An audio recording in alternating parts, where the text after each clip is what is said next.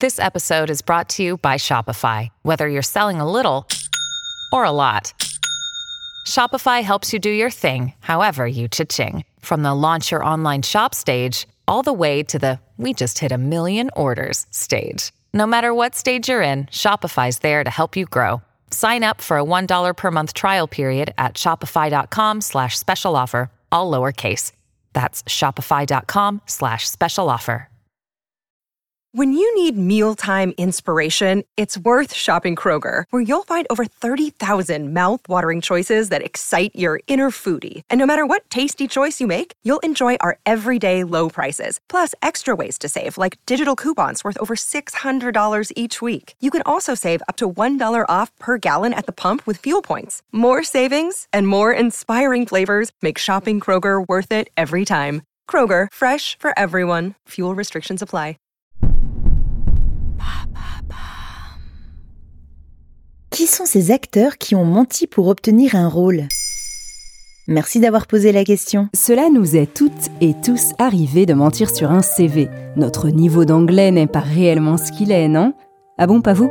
Bon, plus sérieusement, certaines actrices et acteurs ont menti sur leurs expériences, leur profil ou leur situation pour obtenir un rôle. Sortez vos popcorn et préparez votre thé. Welcome to Gossipland. Mentir sur son âge n'est-il pas un grand classique? Yes, indeed. L'actrice australienne Rebel Wilson, actrice star de Mes meilleurs amis, Pitch Perfect ou encore célibataire mode d'emploi, aurait menti sur son âge. C'est ce qu'affirme la presse australienne en 2015, alors que la comédienne confirme avoir 29 ans. D'après les recherches de l'Australian Women's Weekly à l'époque, la star aurait en fait 35 ans. À l'époque et encore en 2023, l'âge des actrices est en effet un critère beaucoup trop prégnant.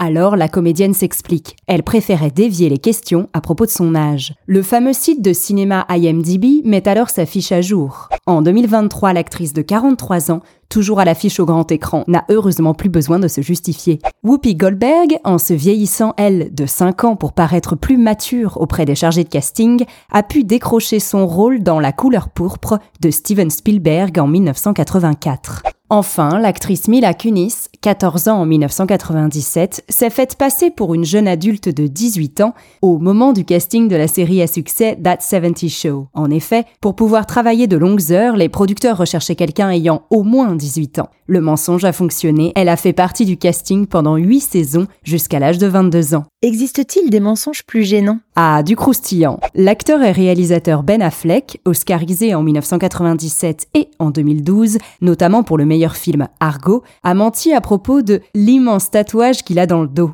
C'est un phénix, tatou tout en couleur, qui a selon lui une signification très importante dans son histoire personnelle, mais qui fait quand même la taille de son dos. Ben n'en parle pas à l'époque, mais voilà qu'en 2018, un paparazzi capture l'intégralité de son dos, et donc du phénix coloré, et le diffuse au monde entier qui se moque de son tatouage un peu dépassé.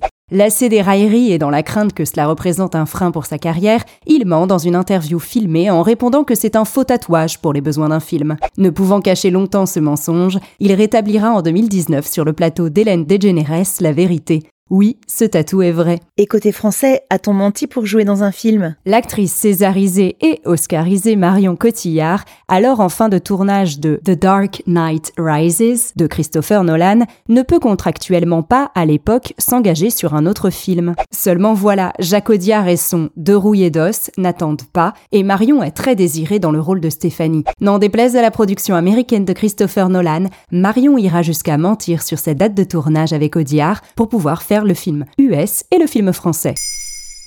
Maintenant vous savez, un épisode écrit et réalisé par Carole Baudouin. Ce podcast est disponible sur toutes les plateformes audio. Et si cet épisode vous a plu, n'hésitez pas à laisser des commentaires ou des étoiles sur vos applis de podcast préférés.